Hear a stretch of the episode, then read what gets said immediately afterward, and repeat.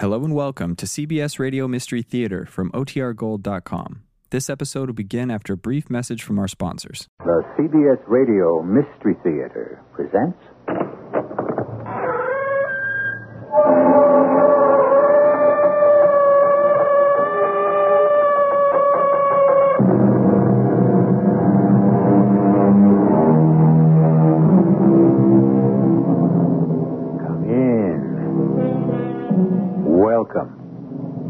E.G. Marshall. A mystery is something of which we know that it is, but we do not know how it is, what it is, or how it came to be. This intrigued Charles Dickens and Charles Collins, his son in law, who were fascinated by a true story of a man accused of murder. And they set it down for us to tell you today. Whether it's a tale of the supernatural or the unnatural, I shall leave to you. That man. That man. Who? The man who has just come into the witness box. You have some objection to our selecting him as one of your jurors? At all hazards, challenge him. But why? Don't ask. Challenge him, I say. My life may depend on it.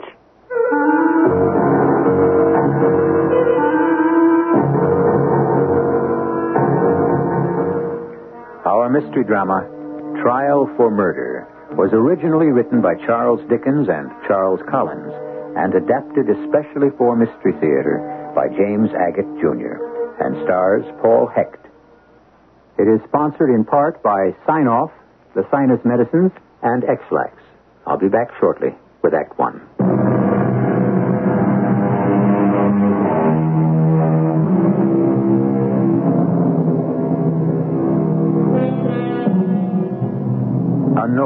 Before we proceed. This is the only mystery story of its kind ever written by that extraordinary author Charles Dickens. Literary history has it he wrote it with his son-in-law, Charles Collins, for a Christmas magazine over a hundred years ago. It is a tale that has never been explained and that has become a classic of mystery. Let the principal character, a writer called Charles, tell it.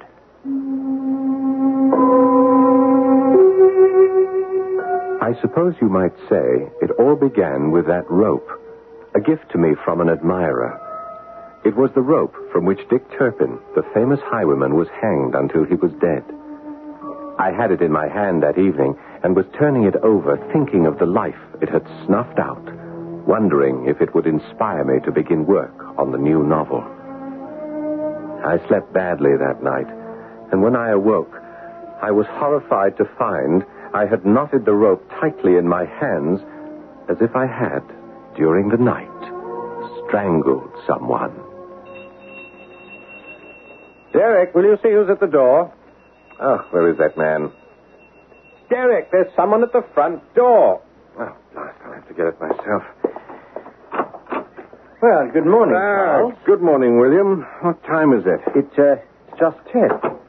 Well, you don't look too well. Uh, William, I detest to hear how badly I look in the morning, especially from an old friend like you. Oh, well, forgive me.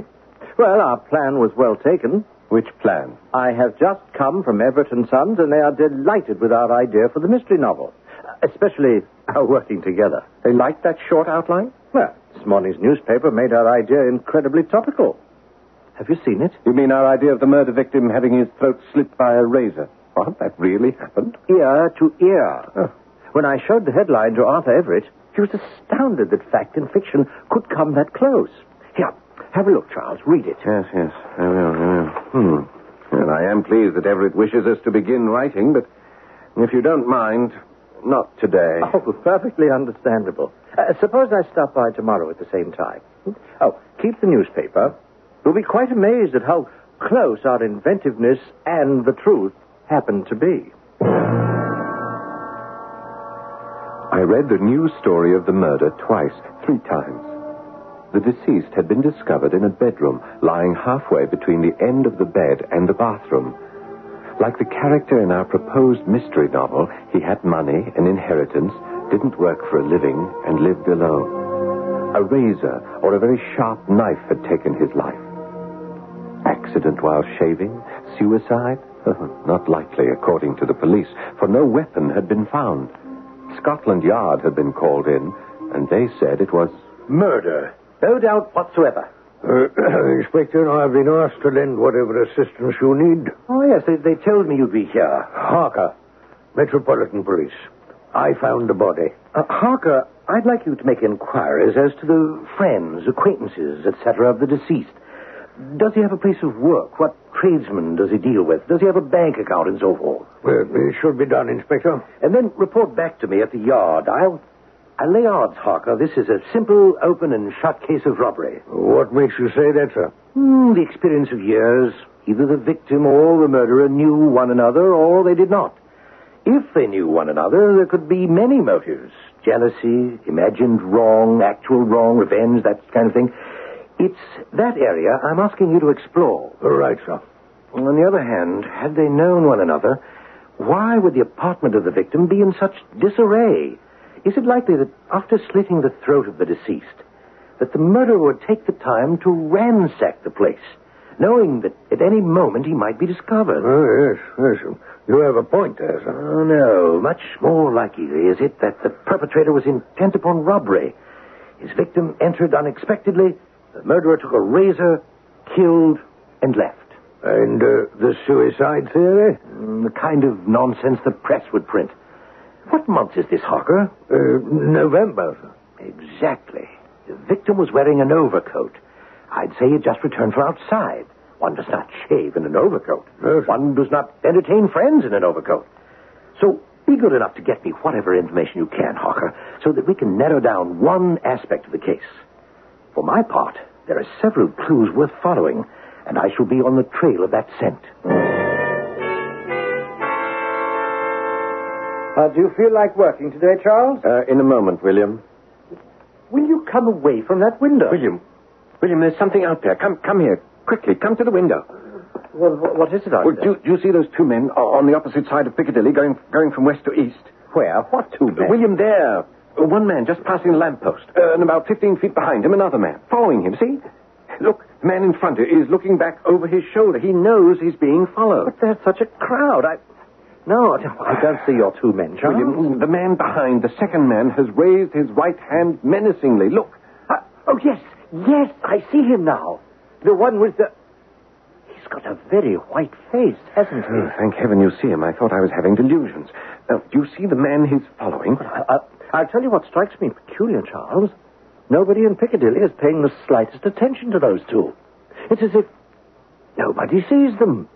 The man in front crosses in front of the people around them. He, he, he started to run now. Yes, and the, the other one right after it. There they go, around the corner. Hmm. Something so mysterious about those men. Oh, yes, mysterious. That's the word. Oh, I'll, I'll never forget their faces. I, I can tell you that. Yes, especially the second man. You know, you know the phrase that comes to my mind. You know what the phrase is? The walking death. Yes. His face was more transparent than white. Like a face of impure wax. Oh, ooh, what a strange feeling has come over me, like, like a chill. Yes, I think a breath of air is what we need now. Oh yes, yes, I'll, I'll second that. Those two men down there have knocked the stuffing out of me. I, I can't imagine why. What did you call the second man? The, the one who was chasing the first? You mean the way he looked? Uh, yeah, I remember. The walking death.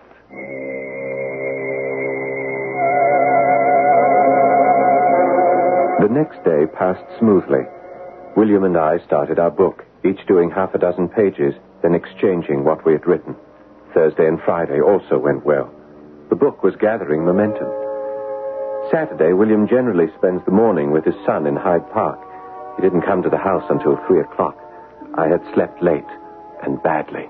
Uh, it, it must be your diet, Charles. You're eating the wrong food. I saw the room where the murder was committed last night, William. You did what? I saw the room. Every detail of which is imprinted indelibly on my mind. You mean the murder case of the man whose throat was cut with a razor? Yes, yes. The bed, the chest of drawers, the door to the bathroom, the carpet, all very, very clearly. I can even tell you the colors. You mean you dreamt all this? Yes. Oh, look, look, old man. There's been a fair bit of reporting in the newspaper. William, since that first day when you showed me the headlines, I've purposely not read one word about the case. But, but our novel, you, now you can't discard that. It takes off from the same premise, almost the same victim. Your subconscious took over, so you dreamt. I, I can't explain it. It it was more than a dream. The colors of everything were so vivid. Well, was the body of the victim lying there? Oh, thank heavens, no. The room was empty, but uh, there was blood, red blood, And uh, you, you're sure it was that bedroom? as if I'd been actually transported to the spot. Well, well, you are in a state. No, I, uh, I, I don't think we'll get much writing done this afternoon. You're not going to leave, are you? Oh, no, no, no, of course not. I, I don't like to see you so disturbed. Oh, I almost forgot. I uh, received a summons last night to serve in a jury at a forthcoming session of the Central Criminal Court. Oh, have you done jury duty before? Uh, no, no, I haven't. I suppose I could get off because I, I don't like the idea of interrupting our work now that we've gotten off to such a good start. Well, on the other hand, Charles, to, to be right on the spot during some trial or other might be a, a very good way to get first-hand impression. First hand of, of, of what? Oh, of how the wheels of justice grind away. oh, what's this? What's what? Oh, don't you open your letters, old chap? Oh, well, frankly, I was so disturbed that when my man brought up my lunch tray, I didn't touch the food and, and I didn't look at them. I, Well, this envelope has a, a familiar look to it. Here, open it. That's right. Uh, well, this, this is incredible. It's also a request to appear for jury duty at the Central Criminal Court. Talk about coincidence. You and I live two miles apart at quite different addresses. Yet, within days, both of us receive a summons for jury duty. Yes, I, I know, but... Wait, I haven't finished. The very time you and I are starting on a crime novel which ends in a trial at a criminal court. Well, uh, now, I'd call that a coincidence. According to the poet Schiller, there is no such thing. It's all preordained. He says what seems to us the merest accident springs from the deepest source of destiny. Well, uh, if accepting this demand to serve on a jury is going to make you unhappy, you're right. Don't do it. But I'd like to be there purely as a matter of research. That's out of the question, William. Now, not now. Uh, You may go, of course. Charles, you seem to fear something, and I don't know what it is. No, no, it's it's it's not fear. Oh, it's just an accident of fate. We're both called to serve at the same time. Why make so much of it? Well, call it a presentiment, a feeling I have. Good Lord, good Lord, William, look, look behind you. We were in my study. The door to my bedroom opened, and a man looked in. Very earnestly and mysteriously, he beckoned to me. I recognized the man immediately. He was the second man of the two we had seen from my window, walking along Piccadilly. The man with the upraised arm. The man with the face of wax. What is it, Charles? Oh, your bedroom door is closing. That's, that's all I see. It's uh, probably a draft catching it. Stay here, William. I'm going in there. We'll see. Well, I, I, I thought, William, I, I thought I saw him. No, no. It, it's true. I, I, I did see him. steady now. Don't you believe me? Charles, I. Oh, no. Oh, I know exactly what you saw. It was. It was that dead man. The murdered man. Why did he come here? Why?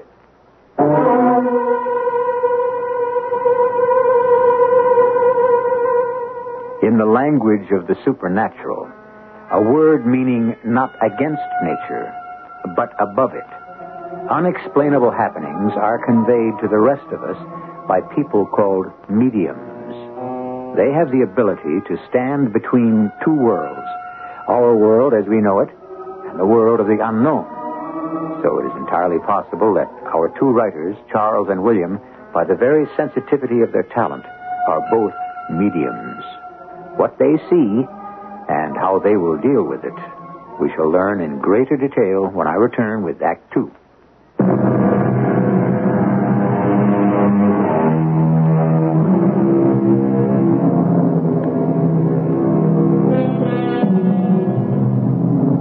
A word about Charles Dickens before we continue. It's a mistake to think of him only as the benign reporter of the social evils of his England. Not only ghosts of Christmas Eve came from his pen, but time and again he'll bring us a haunted man, a man of guilty conscience, a man battling evil, a man under a curse. Now, our tale moves forward, and so do the investigators at Scotland Yard. We have our man. And as I told you, Harker, robbery was the motive. One doesn't approach ransacked rooms, drawers open, contents thrown about, and expect it to be anything else. Uh, what is the main evidence, Inspector? What do you suppose? Various articles of the victims which he had acquired? Matter of fact, no. One article only, which he claims to have found in the hall. The murder weapon. Oh, the knife? The razor? The razor. Found it in the perpetrator's bathroom. He claims, of course, it's his own. Well, it, it's been tested. No traces of either blood or fingerprints. Everything washed clean, but but two facts make his guilt certain. One, he had two razors, one with a metal handle, and the other, which he claimed also was his, with an ivory handle. However, it happens the razor with the ivory handle matches exactly other shaving implements in the victim's bath. Ivory shaving mug, brush, and comb. Oh, we have him all right. Uh, you said two facts, Inspector. The man we've arrested lived upstairs. In the same house? In the same house. Well, you'll, you'll forgive me for saying so, Inspector, but I don't think I, I'd call this quite an open and shut case. Well, perhaps so, Harker. It may still be somewhat open, but we shall see what develops at the trial to shut it.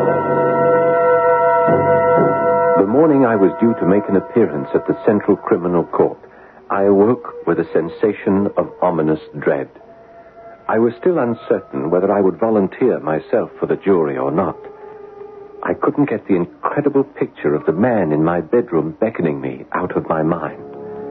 What did it mean? As I got out of bed, I reached underneath, and there, curled about my slippers, was the hanging rope.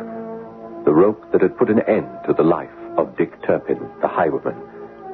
I pulled back my hand as if it had been a rattlesnake.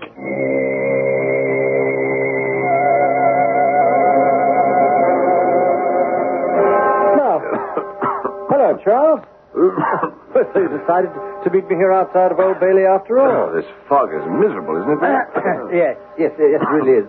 Now, won't you tell me what prompted you to accept the invitation to sit on the jury? The reason? the reason, I'll tell you why I'm here. We're writing a crime novel about a murder which has recently happened in real life.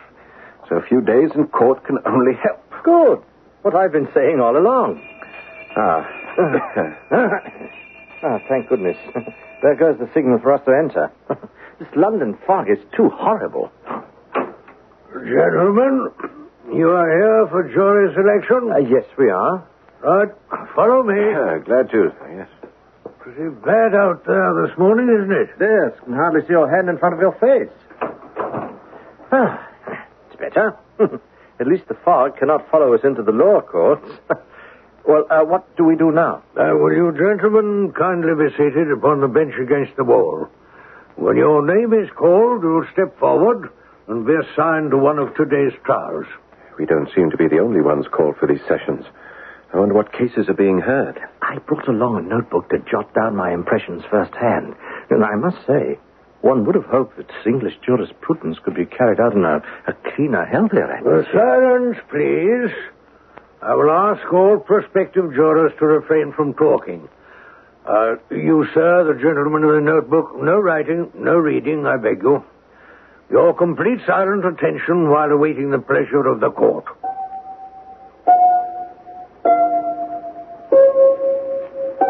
An hour passed. William and I and the other gentlemen called for jury duty sat like mute tailor's dummies on the bench. William was called, given a direction, and he disappeared down a hallway. Presently, I was assigned a courtroom. And when I entered, imagine my great surprise to find myself called to the very case that had haunted my dreams and my waking hours. The man murdered with a razor. Charles, you here too? Yes, I pray I shan't be selected for this jury. But why not? For our book, this very case would be invaluable. I have a terrible premonition about it, that's all. Look, look, they've put a man to the bar. Yes, I know, the murderer. Well, well, how do you know? I recognize him. Well, don't you? Good Lord, I do. It's the first man we saw going down Piccadilly, followed by the other with the waxen face. Is this man the murderer? The accused will please stand before the bar, and as each juror is called, his attorney will signal yea or nay, approval or disapproval of that juror, until the selection of the twelve jurors has been accomplished. Bailiff, you may begin to call the names. William was called and accepted.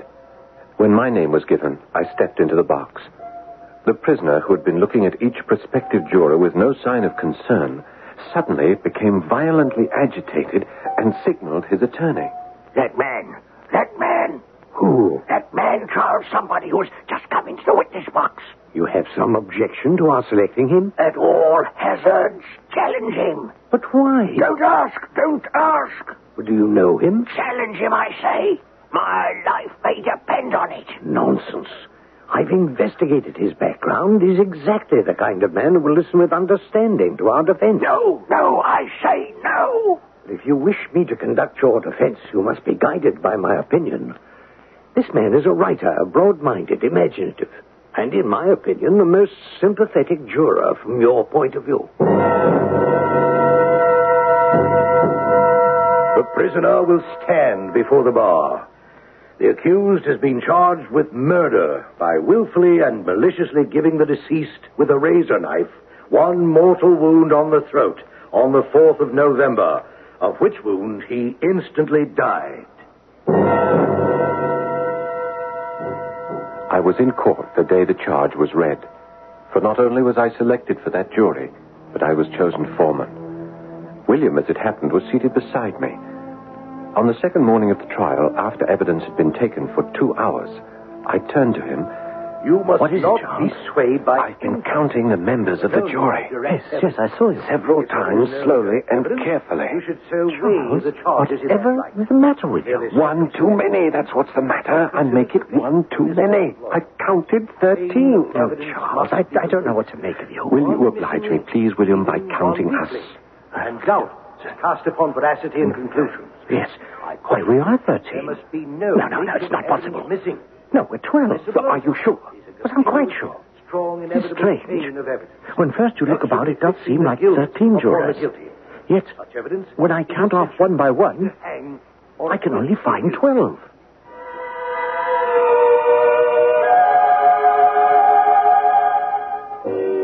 As in all murder trials, the jury was sequestered.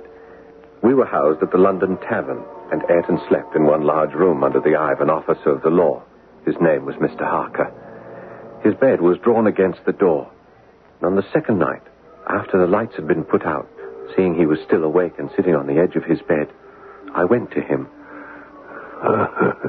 Not sleepy, eh, sir? Well, it's my first experience at a murder trial, Mr. Harker.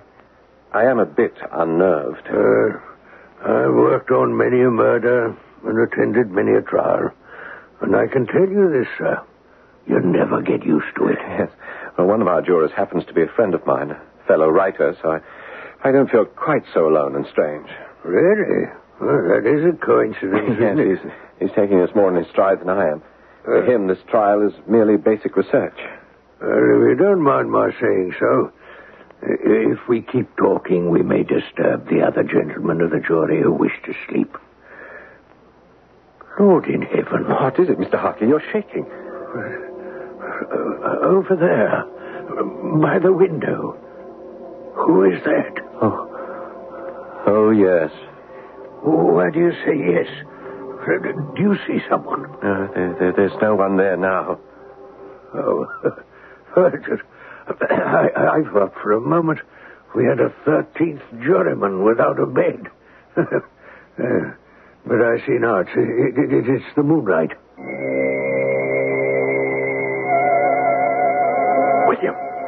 William. what? Oh, Charles, haven't you gone to bed yet? Let me talk to you for a moment. All right. William, Mr. Harker saw our old friend. No. Yes, the second man going down Piccadilly. The man who appeared in my flat. Harker saw him here. Just now, a few minutes ago. Well, what does it mean? It means the ghost of the murdered man will not let us alone. He's here. Well, yes, I, I certainly shan't be able to go to sleep now. Well, the rest of the jurors are managing quite well. The ten of them are fast asleep. Well, William, do you see him? Up. Yes. Oh, yes, I see him. Or, or it. I, I prefer to, to think of it as an it. Look at it. Standing over there beside the pillow of that jury And, and now it's moving to the next bed. And just standing there, staring down. I'm certainly glad I'm not alone seeing that apparition. Every juror. It's stopping by the bed of every single juror. Yes, but, but not Harker's. Or mine or yours. Look. It's gone. It's disappeared. Did you see where it went? Well, as though up some invisible stairs, right out of that high window where the moonlight's coming in. If if it is the spirit of the murdered man, Charles, what in heaven's name is it trying to tell us?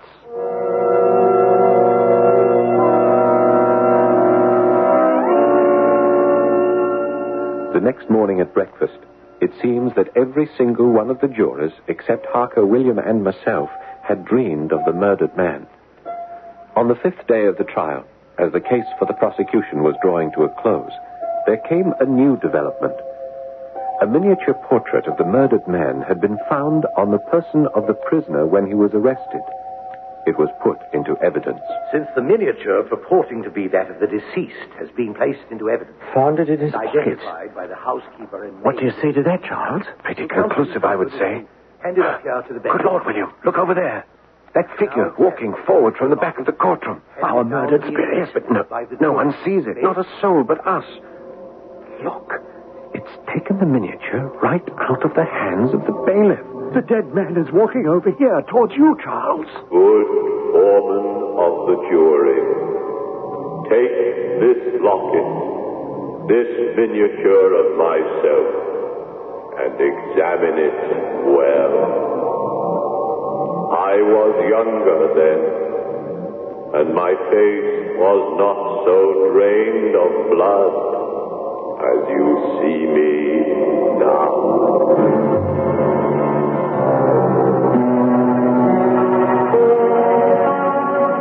Unquestionably, only a Charles Dickens could have conjured up such a diabolic end to Act Two. A slain spirit possessing the minds of our two jurors. The accusing presence of the murdered man haunting the foreman of the jury. For what reason? To unbalance his mind or to balance his judgment? Very shortly, I shall return with answers to this extraordinary mystery in Act Three.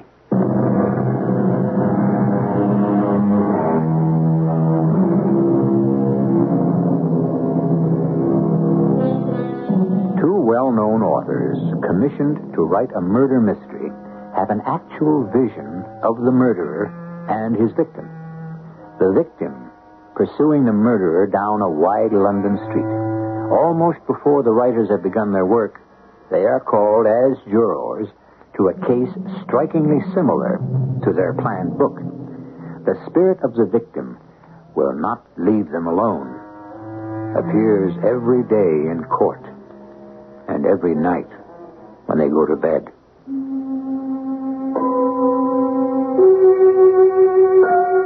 The murder trial affected William and me quite differently.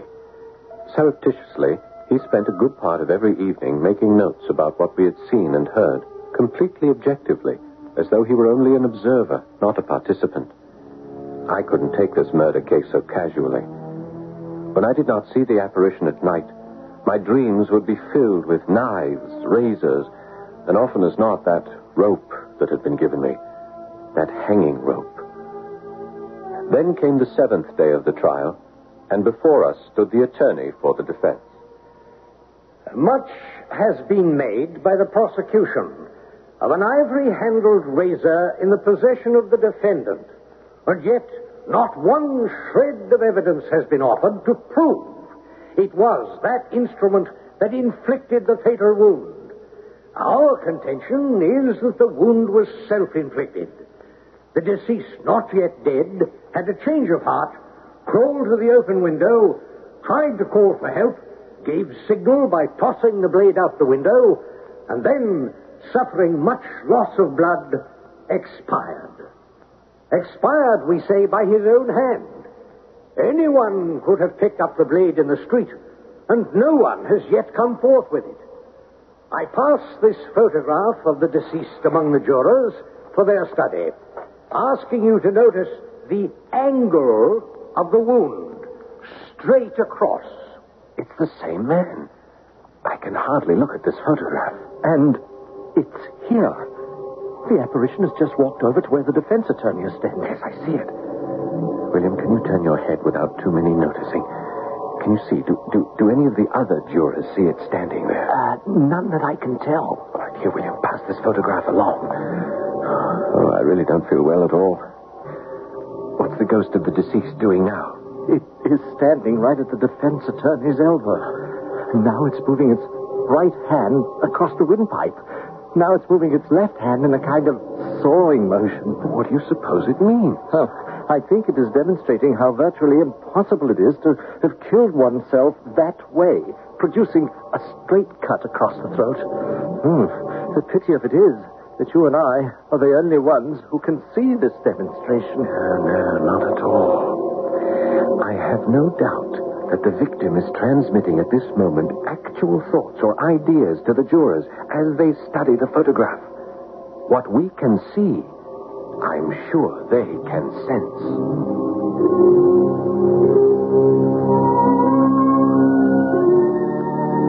The following day, the apparition began to make its presence known more strongly. Whenever it stood beside those giving evidence, suddenly they would falter. One of them, a street sweeper who said it was possible he had cleaned the street in front of the victim's house and tossed a knife into the refuse, that witness stopped and cried out he had had the most extraordinary cold chill. In the afternoon, the attorney for the defense continued to make his case for suicide. As his lordship admonished us all at the beginning of the trial, the chain of circumstantial evidence is as weak as its weakest link. The locket with the miniature found in the defendant's possession does not mean he was a robber or murderer. He tells us he found it on the stairs and did not know to whom it belonged. The defendant owns two razors, one metal handled, one ivory handled. Does that make him a murderer? William, look. The apparition has just put a hand on the defense attorney's shoulder.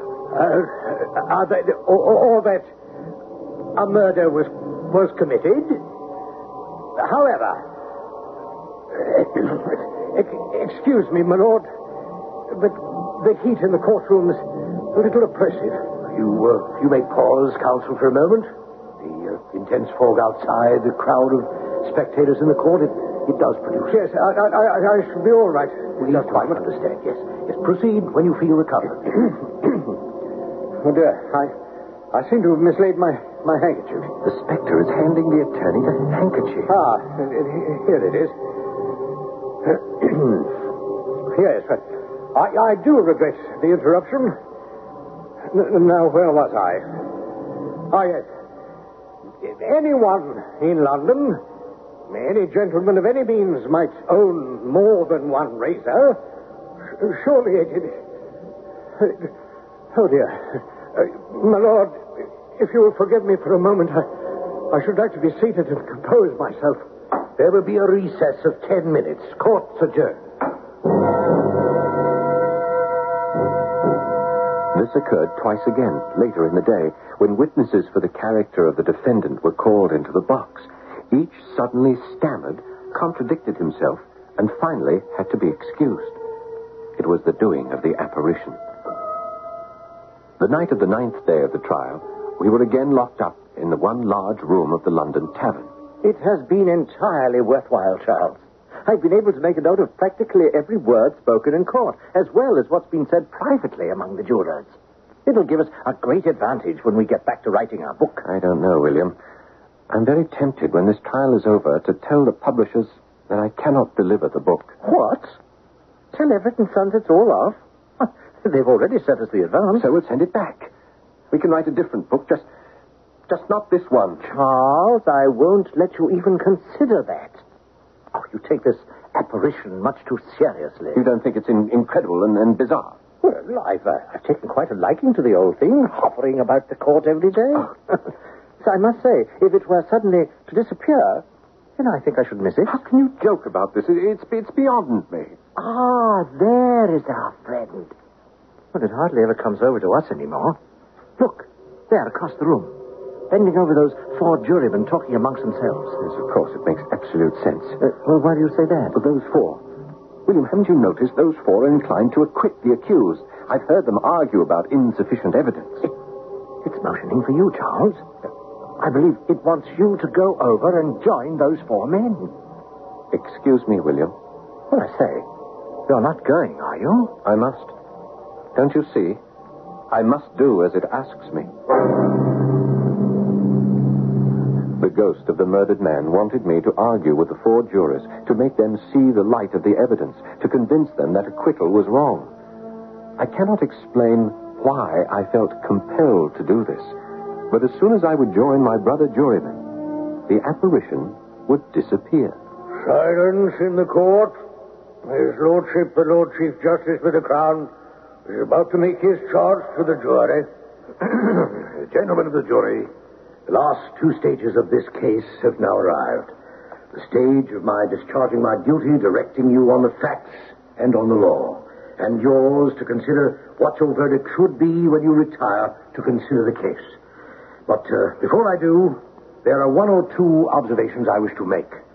When a jury is summoned to try a case for murder, he, he, uh, he, uh, it, uh, as I was saying, is it there? Yes, yes, he's standing right behind the judge, looking over his shoulder, helping him turn the pages of his notes. It is uh, always an anxious time, as anxious for the judge as it is for the jury. Whether it be a case of murder, whether it be a case of petty theft, your your duty is the is the same. It's all becoming too horrible to watch, William. I, I cannot bear it. That supernatural creature is making a mockery of this trial. It infects everything, everyone. Excuse me, gentlemen. For a few moments, I I am somewhat oppressed by the closeness of the courtroom. Charles, where are you going? Let me be. Let me alone. Is there uh, some disturbance in the jury box? Come back here, Charles. It does no good to run off. It's, it's so hard to go on. That poor, poor Yeah, man. yeah, yeah, yeah. What's the matter, sir? I believe the foreman of the jury has also been affected by the closeness of the atmosphere. Uh, uh, Charles, do sit down at your place, I beg of you. Are you all right now, sir? Yes, yes, I, I suppose so.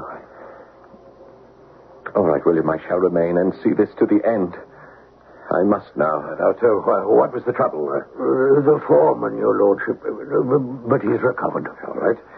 To continue, you sometimes hear the phrase malice aforethought. It does not mean premeditated murder. All it means is, was it intentional? The law is clear. If a person takes a deadly weapon to injure anybody else, then he is responsible for murder. For more than an hour, the judge charged us. I didn't feel well at all. The monotony of those ten days, the same judge, the accused in the dock, the choking fog outside the windows. It seemed as though I'd been foreman forever. And the spirit of the murdered man everywhere. Gentlemen of the jury, I shall leave you now and lock this door behind me. Should you have any questions which prevent you from reaching a verdict, will the foreman please come to the door and I shall open it. Uh, yes, Mr. Hucker, there may be some points we need clarified. I hope not many. But take all the time you need. Thank you.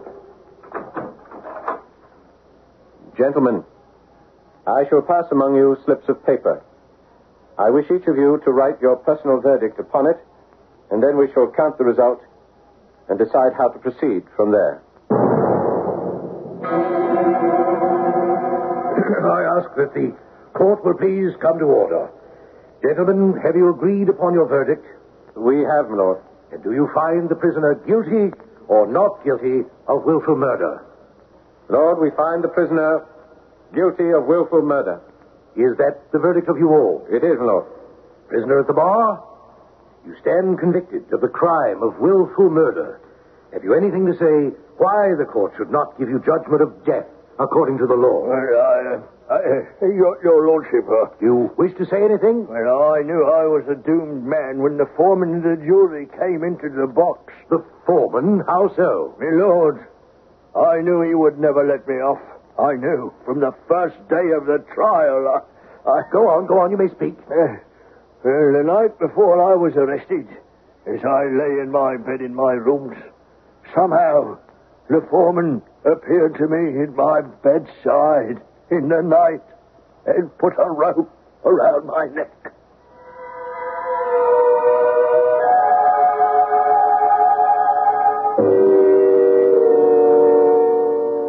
I could make nothing more of what the prisoner said then than I can now. I do know at the moment we entered the courtroom, the nightmare presence of the murdered man stood beside the accused. As soon as I gave the verdict of guilty, it disappeared, and I have never seen it since.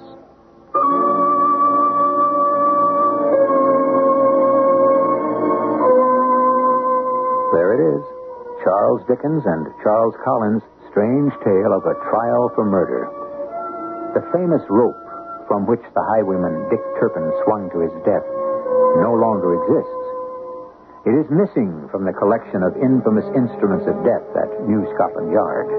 But for a time, it played an extraordinary part in an extraordinary story of how a dead man avenged his own death. I shall return shortly.